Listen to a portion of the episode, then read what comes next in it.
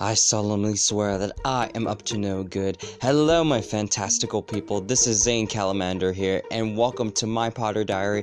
This is an unofficial Harry Potter podcast where I break down from each chapter from each book. I will discuss favorite moments and quotes, point out important details, and random Harry Potter related talks. This is a uh, non profit podcast, so I'm not making money off of this. I'm just doing this for fun. But before I get started, uh, I have another podcast called My Culture Mind with Shawnee Boy. It's a podcast where I talk about anything in the world of modern culture, from music, movies, TV, food, and all that stuff. If you are new to this podcast or to my other podcast, both of them are available on Spotify, Google Podcasts, Apple Podcasts, and Anchor. So, without further ado, let's get started with Potter Tales. Potter Tales is where I share Harry Potter related stories that I just want to quickly share with y'all. But first, since my throat is already dry, let me just drink some a bit of my water. All right. So last week I went to Universal Studios again, shocker. but um, this is how usually my day goes whenever I go to Universal. Sometimes I would drive, but since I am pretty conservative with my money and I really want to take care of how I spend it, I usually take the train. So in LA, there is uh, the Gold Line, Gold Line Metro Rail, and then I will take the Union, uh, take Union Station, and then the Red Line. So in um, but usually when I go there, it's like seven dollars. It's usually seven dollars when um, when it's a one day pass for um, for those who are in the LA area. If you are if you are in the LA area and you do not want to drive, I suggest taking the metro. Uh, it's a it's a good alternative and not eating up your gas as much and saving a lot of money. So yeah, and I would usually take the train all the way to Universal. The reason why I love this so much is because I it, it just makes me feel like I'm in the Hogwarts Express going to, you know, going to the castle. And that's what I think about from time to time, taking a train all the way to this specific location. And it's always fun. And yeah, I know that um, when I got there to Universal, the it was pretty packed because it was on Veterans Day. So that means a lot not only a lot of people were there it's hard to go on single rider lines. And single rider lines like if you are by yourself or you just decided you don't care about staying within your group then you could take you have the option of taking single riders. But we uh every time I go, it's, it's almost impossible to go to single riders lines. They're already full because people do not want to wait in longer lines. So I try to go to Jurassic World, but the single rider lines was was closed. Same thing with the Mummy. The only places, uh, the only rides that have been available for me was Transformers and Forbidden Journey at uh, at the Hogwarts Castle. I wasn't able to go on the Hippogriff ride, which is like I wasn't going to wait 20 something minutes for a 30 second ride. That, that that's just my thinking. Even though it is like a small roller coaster, um, I tend not to. But that's not really what the exciting thing was about. The most exciting thing that I remember was the and I heard the announcement that the warm butterbeer is available all year round. And I, I did talk about the warm butterbeer before last week, but it is exactly what I imagined, or not what I ma- imagined. It's exactly what I remembered. The warmth just it, it it's like a it's like a spa treatment. it just like it just you know relieves all my worries and anxieties and just having that sip that first sip of warm butterbeer just it just relaxes me and i love that's what i love about this drink. Um, but of course there are other butterbeer options as well. There is a different type of butterbeer. It's not it's not uh, labeled as butterbeer. It's more like a butterscotch soda. But you can get it at city walk at universal.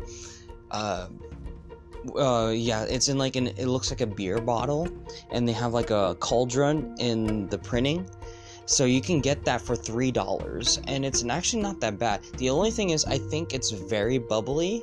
Um, it's it, uh, sodas are bubbly, but this one's very bubbly. It's to the point where I can only take like a few sips at a time. So because it's that strong, but it's again it's non-alcoholic for three for three or four dollars for that kind of bottle if you want a cheaper alternative to butterbeer I, I all i can say is you can have that and add a bit of whipped cream and then you could be like butterbeer from from from the park. You just have to augmentate like you know certain things. You can also there are also other ways to make butterbeer at home. Getting cream soda mix it with a bit of um, butterscotch syrup um, what I would do is mix the butterscotch syrup with like whipped cream, and then I would apply that on top of the cream soda.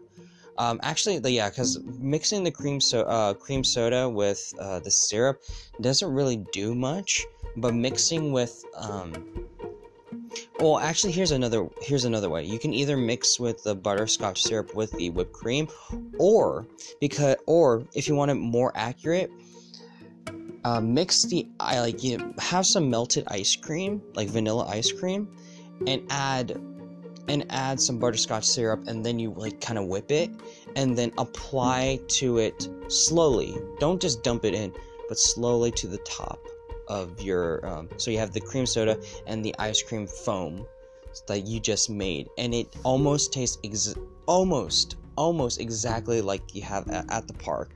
Um, so if you want that kind of butterbeer experience, so yeah, I do realize I talk about Universal a lot, um, but that's how it is. I, I just love uh, Harry Potter world that much, and I, going back every chance I get is like you know. Plus, I have a I have an annual pass, so I just want to utilize it as much as I can. And what's also cool is when I go back home, I can at least stop by uh, at the Walk of Fame and just you know just chill in LA for a bit. Um, I think the I think the Walk of Fame is kind of like the Strip in Vegas, so like where everything's happening. So at least I can stop by for a bit and then go back to the train. It's like it's kind of kind of like a relief, or like you know after a long day at at the at a theme park. So yeah. All right, moving on to the Daily Prophet. So, the Daily Prophet is a segment where I talk about Harry Potter related news, and I just want I found this really interesting. I saw this posted in on YouTube, but this is something uh, I wanted to share, and it's from the New York Post. Invis- so here's the headline: Invisibility cloak straight out of Harry Potter is now a thing. So I'm just going to read some excerpts. A Canadian company that manufactures camouflage uniforms has created a mind blow mind-blowing light-bending material that can make objects seemingly disappear. Hyperstealth Biotechnology Corp has announced four patent applications for quantum stealth, its own version of fantasy cloak that could be used to make things appear to be invisible. I, it can hide a person, a vehicle, a ship, spacecraft, and buildings, the British Columbia based company said in a statement. There is no power source, it is paper thin and inexpensive. So here are my here are my thoughts on this. I think this is pretty cool. I also think it could be misused. Inexpensive? The words inexpensive and paper thin that's going to be a huge market for like you know especially for when it comes to stealth. This can be misused very easily. It can also be fun. I could i it's the same thing when i saw like a lot of deep fakes on videos. Like you know it seems pretty cool but it can also be very dangerous uh, if it's been misused. A lot of things can be misused but but um, products like this products like this can is a little bit scary uh, to me but part of me actually wants to get it as well for stupid reasons. For example i can just reenact reenact the uh, the scene where ron says whoa my body is gone. I know what that is. It's an invisibility cloak. Like i, I want to do that but also do the meme. There's like a meme um on vine where um, it's it's that specific scene. As, and Ron says, "Whoa," and then Harry just says, "My dick fell off." oh my god, it was so funny when I saw that. um, sorry for the language, but uh, yeah, that's just what I found. But this is from the New York Post. There are also videos on YouTube where you can find invisible invisible material or invisibility is real. Like you know, you can search that up. So yeah, I I, I do check it. Uh, suggest check it out. It actually is pretty insane. Um, I'm I'm still wondering how they did it. So yeah. All right, moving on to spell of the day, or actually, I should just call it spell of the week. So the uh, the spell that I'm going to share to you is the animagus, uh, animagus spell. So for those who do not know what an animagus is, um, an animagus is where someone can turn themselves into an animal. So for example, like a Sirius Black. Um, uh, is an animagus. Uh, again, it's hard to. Uh, I can't say spoiler because this this franchise has been gone, been out for a while. But Sirius Black is an animagus uh, instead of a werewolf. So, so here is the um, the actual spell. Amato animo animato animagus. So we have to say that for um, like a few times. So here's the description. Spell used as part of the process of becoming an animagus. The incantation has to be recited at sunrise and sundown. Every day before the consumption of the animagus potion, the incantation is also recited just prior to the consumption of the pro- of the potion, which has ta- has to take place just after a lightning storm starts. The incantation the incantation is recited while placing the wand's tip over one's heart. So we did see the process of it, or a glimpse of the process, in um, the third book, uh, Prisoner of Azkaban, where Lupin and um, I think uh, where Lupin felt alone because he was a werewolf, so the rest were like in the Shrieking Shack, becoming animals. So I just uh, that is just a, a, little fun fact that I uh, that I uh, that I found. But i I also have another fun fact, which uh, applies to the chapter I'm going to talk about. So so yeah, that is the animagus spell. So it is uh, Amato Animo Ana, Animato Animagus. It is this alliteration is like you know so hard, especially it's it's in fours. But I guess I can get used to it. I'm well. Then again, I'm not planning to become an animal, so yeah.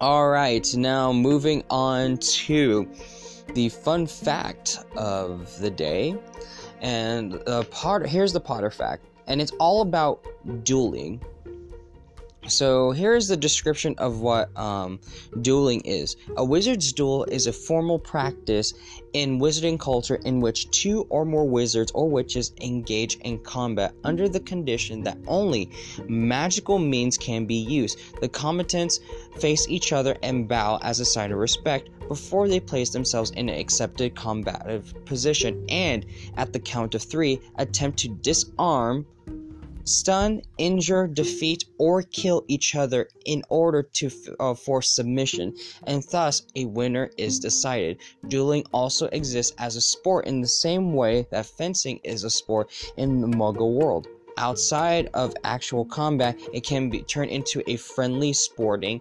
competition. So, we did see this in Harry Potter and the Chamber of Secrets, where they just started to form the dueling club and we see how that process goes. The movie doesn't do it justice really. Um, there's a missing a few steps and whatnot. I mean, it's not so. I, maybe because the spells that they use were not so accurate. Um, because they were just saying stuff and they just shot beams of light, which didn't really make any sense. In the books, in, in the books, it made more sense. But I probably will get to that when I start reading Harry Potter and uh, the Chamber of Secrets. So yeah.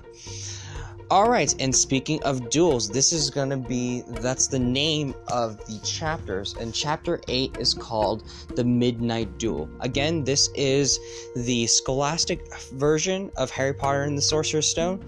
So, yeah. So, here is a quick summary.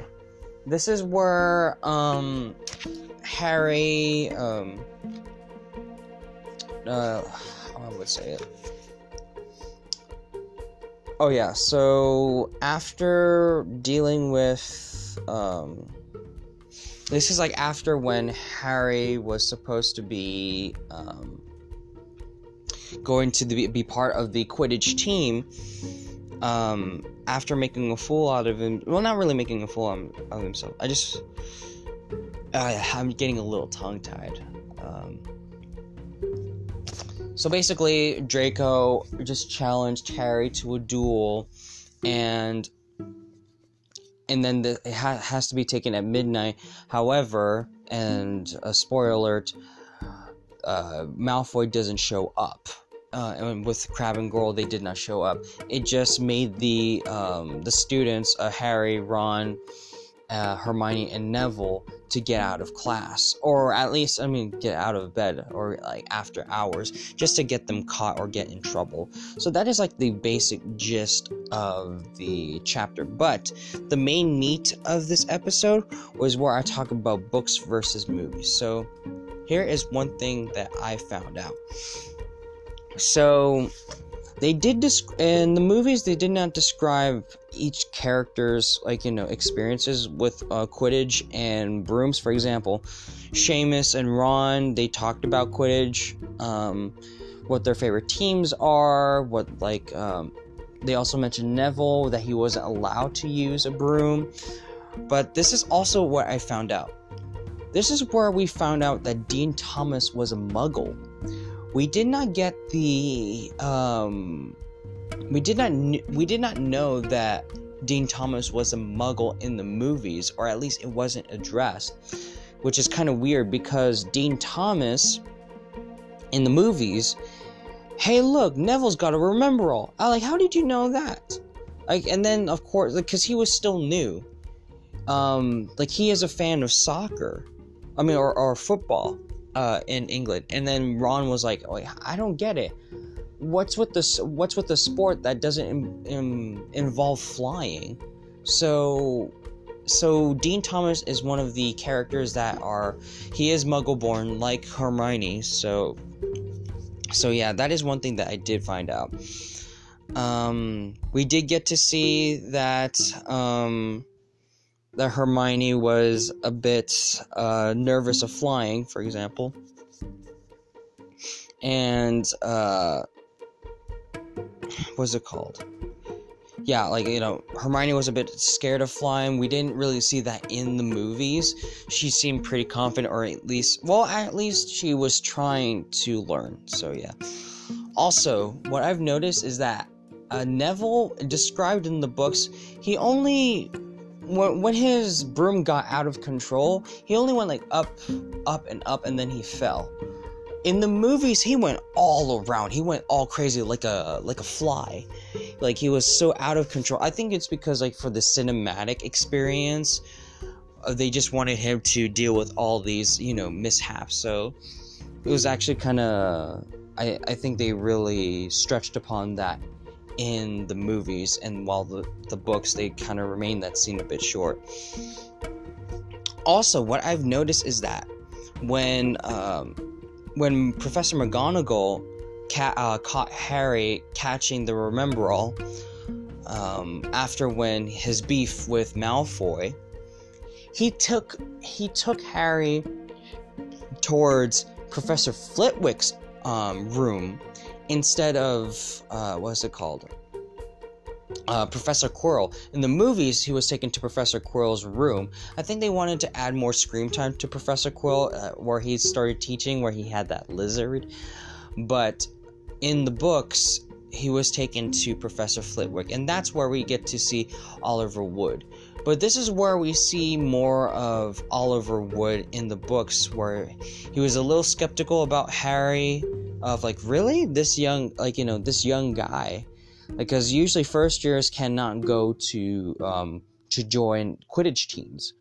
However, like since yeah, however they made some exceptions and that's where we get to see more dialogue of Wood, and we see him as a captain. And like they mentioned how Harry is a bit small, that means he's light and he can be fast. Especially, they were discussing what kind of broom he would get, like you know. So yeah, the the long they had the longer conversation with Wood in the books. And here is the biggest difference that I've found in this chapter there was no not only there wasn't no duel this scene was never uh, this scene never happened in the movies where Malfoy tricked Ron and Harry to challenge them to a duel. This never happened in the movies. You, uh, in the in the movies, Harry, Ron, and Hermione were on their way back to probably back to the common room. However, the um, the staircase uh, staircases changed to a different room, uh, to the floor uh, third floor corridor. But this only tricked. Uh, in the books, they only tricked Harry and Ron to fight at midnight. So, and that's where they caught Hermione and then Neville along, which is another difference. Neville was with Harry, Ron, and Hermione. In the movies, did not they did not show Neville at all with them. Neville was treated like sort of like a side character more. In the books, he had more of a role. He had more, um, I guess, quote unquote, screen time. So yeah, I think um, I think that's like one of the biggest things that I found, and also the last the last thing that I found uh, interesting was Peeves was distracting Filch that the kids were actually in the third floor corridor. And I know they described the corridor as like you know longer, where they saw like a like a where they saw Fluffy the three-headed dog. Um, but that's not really a, a, big difference for me. I think that the fact that there's a lot of Peeves around, like that's like the biggest difference of this, like you know, of the Harry Potter movies and books is Peeves. Where I think Peeves just changed the tone of of this world really, and it's a kind of a, I understand why that they did not add Peeves. I think it's kind of difficult to add some sort of character like that to um it, it would really change the tone of the film. Um, where in the books, in the books, anything could really happen. Really, like the tone can be funny, it can be scary, it could just be whimsical. There's a lot of directions that they you can take from. So yeah. I will say I do have one quote, and this is also from the movies, but it's changed a little bit different. So here it is, and this is on page 162. Uh, and this is from Hermione. I hope you're pleased with yourselves. We could all have been killed, or worse, or worse, expelled. Now, if you don't mind, I'm going to bed. I just, I just love this quote so much because she is worried about her grades more than dying, and that is a mentality where I don't know. I, I mean, I mean, of course, uh, what I loved about this character is like her character changed over time, where it's where it's more than just academics. It's all about survival. So her her character definitely changed uh, since like you know her first year. So uh, what that's what I love about it, which is one of the significance that I've seen. One that we did see uh, where her where Hermione set her priorities were. but also, what I've noticed of the significance of this chapter is um, not only we got the intro- uh, introduction to what dueling is, we did see more um, interactions with Neville, with the gang, with the uh, with the I call with the Trinity, the main Trinity. I think Neville got a better role in the books than the movies by far, especially in Order of the Phoenix, where Neville was involved, involving him with some sort of prophecy. But the thing is, is that Neville wasn't treated like that in the movies, where Harry is basically the savior and Neville's just like some comedic, uh, or like he's more of a comic relief character or side character. Um, but I understand that they they can't add so much characterization to movies. It's hard to do that. Where where fans com- complain about about how some characters did not receive justice, it's hard to do that. You can't just cram a lot of characterization into one movie. You have to develop that in multiple movies. So I understand why that the, the books are different from the movies, and I enjoy them both, really. I really do. So I just see much of a significance to this character. So yeah. Um, and lastly, I think for me, the biggest takeaway of this chapter is um, I, I think it's just the adventure, I believe. You know, going down at midnight, you know, trying not to get caught, not trying to get in trouble, the exhilaration. I remember doing some sort of those things where um, trying not to get caught or something like that, um, or not get in trouble, but it's still kind of exhilarating and fun. Um, again, I love going on these sort of adventures. That's why I love taking the train because it reminds me of going to Hogwarts Express or like you know walking down a, a, like a city um, just to get out of the house and just be on my own. So just walking around, exploring around. I just love that so much. All right, that is it for today. Thank you so much for listening. If you like this podcast, click follow on whatever podcast services you are listening this to. Share this podcast to any Potterheads out there. And until next time, farewell, my fantastical people. Mischief managed.